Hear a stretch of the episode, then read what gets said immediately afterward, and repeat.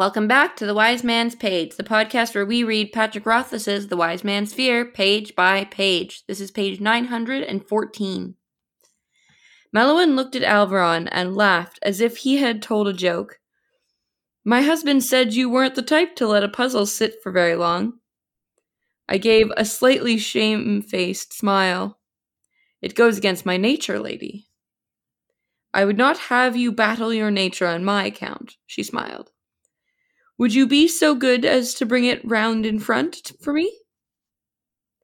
I managed to lift the chest without hurting myself, but if it weighed less than ten stones, then I'm a poet. Meluan sat forward in her chair, leaning over the chest. Lerand has told me of the part you played in bringing us together. For that, my thanks. I hold myself in debt to you. Her dark brown eyes were gravely serious. However, I also consider the greater piece of that debt repaid by what I am about to show you. I can count on both hands the people who have seen this, debt or no.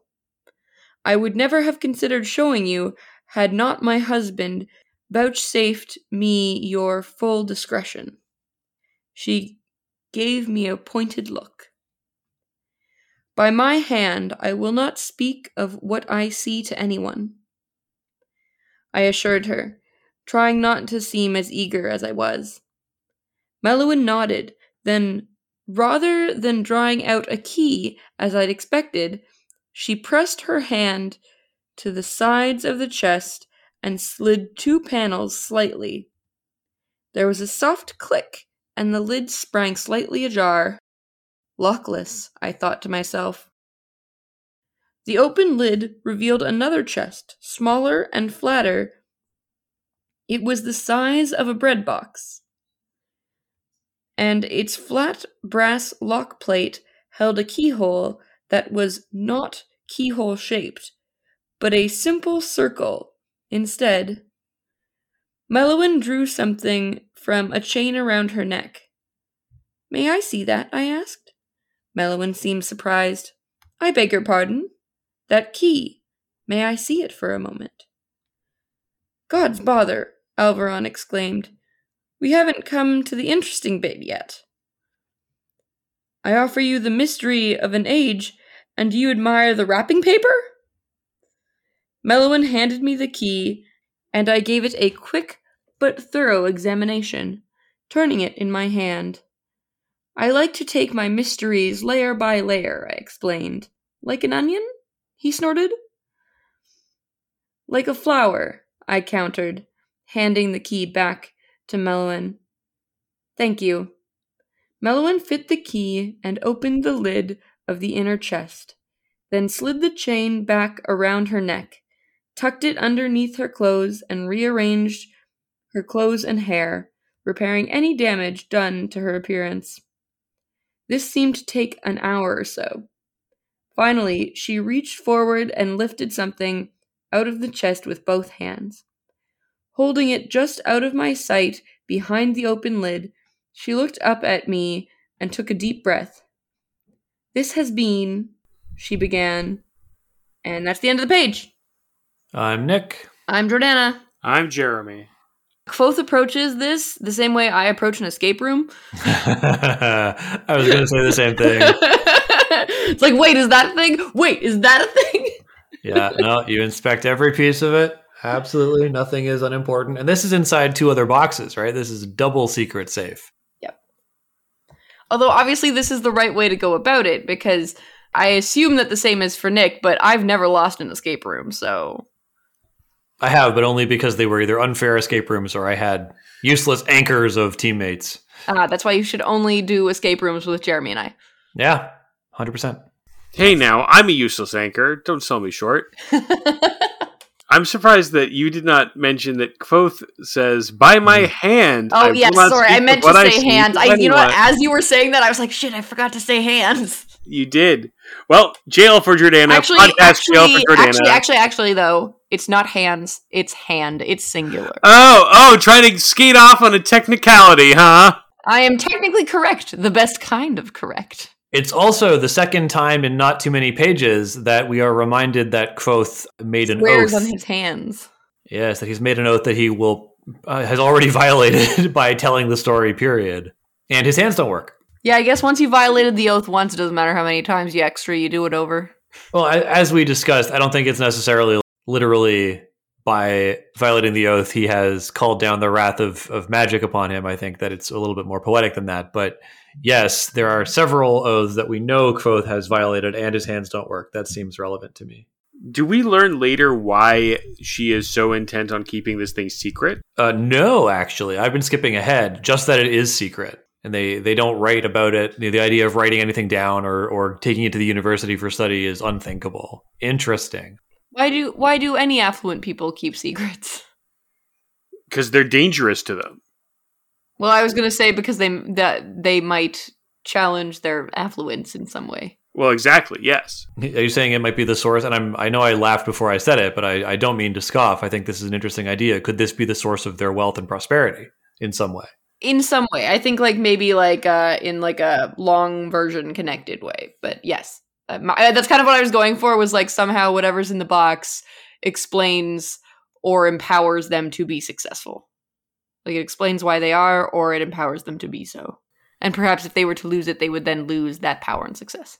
Now, Kvothe thinking to himself, lockless, I think does a, a bit of interesting and kind of fun lift is that it reminds us about the lackless and the rumor of the lackless box without having Kvothe go, ah, this was probably the rumored lackless box that, that I had heard of many times before. It's offloading that work to us, the reader, to remind us if we if we you know did internalize that information that this is the tack that Kvothe is going down. And if you didn't remember that, I think that's fine too. But it's it's nice. I think it's a nice bit of work by Rothfuss to not have Kvothe actually like narrate it back to us, but to have a little bit of his inner thoughts here to let us know that he is clued into the idea that he's about to learn about the storied lackless box. And then a bit later on, he actually recites the rhyme in his head. Um, so that should drive it home. If we didn't remember the rumor of the lackless box, surely we remembered the lackless rhyme. Would Would you care to to do that then? Since- no, we'll we'll talk about it in a couple pages. Okay. Okay. You made it sound like you wanted to say it. Nah. He wants to keep the listeners in, suspe- in suspense. Like for, for the for, for the fifty dollar tier little piggies, you know, sometimes they like to be kind of teased. You know, they like they like to, to be tormented, like not not fully allowed to, to come to a satisfying conclusion. All right, Jeremy, keep it in your pants. I I want to keep an eye on the Maer and Meluan's interactions because as much as we've posited that there's a more at work in their relationship, they do seem to have a pretty good relationship. Like they sort of bicker and banter, and they don't seem particularly like perturbed to disagree or to kind of conflict or have friction. Like they seem actually quite well situated and settled as a couple. Yeah, that's suspicious. I mean, I know that's a that's a joke, but you know what? If anyone is would be good at like play acting domestic bliss, it would be these two, don't you think? I do think. I forgot to mention this yesterday, but Stapes leaving with a wink is interesting. I think he's sort of like Stapes has kind of adopted Kvothe.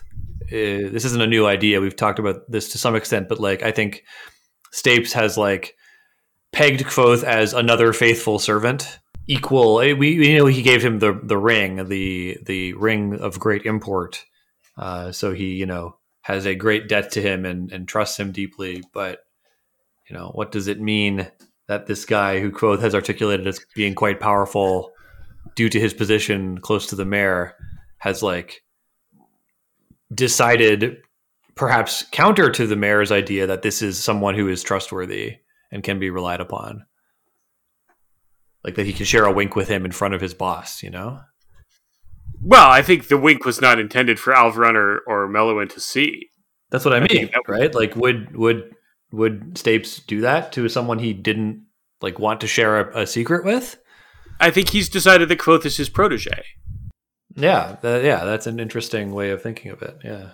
I really like the way Rothfuss communicates that Kvothe is like hopping from foot to foot and wringing his hands because he wants to get his hands on this box and see what's inside it.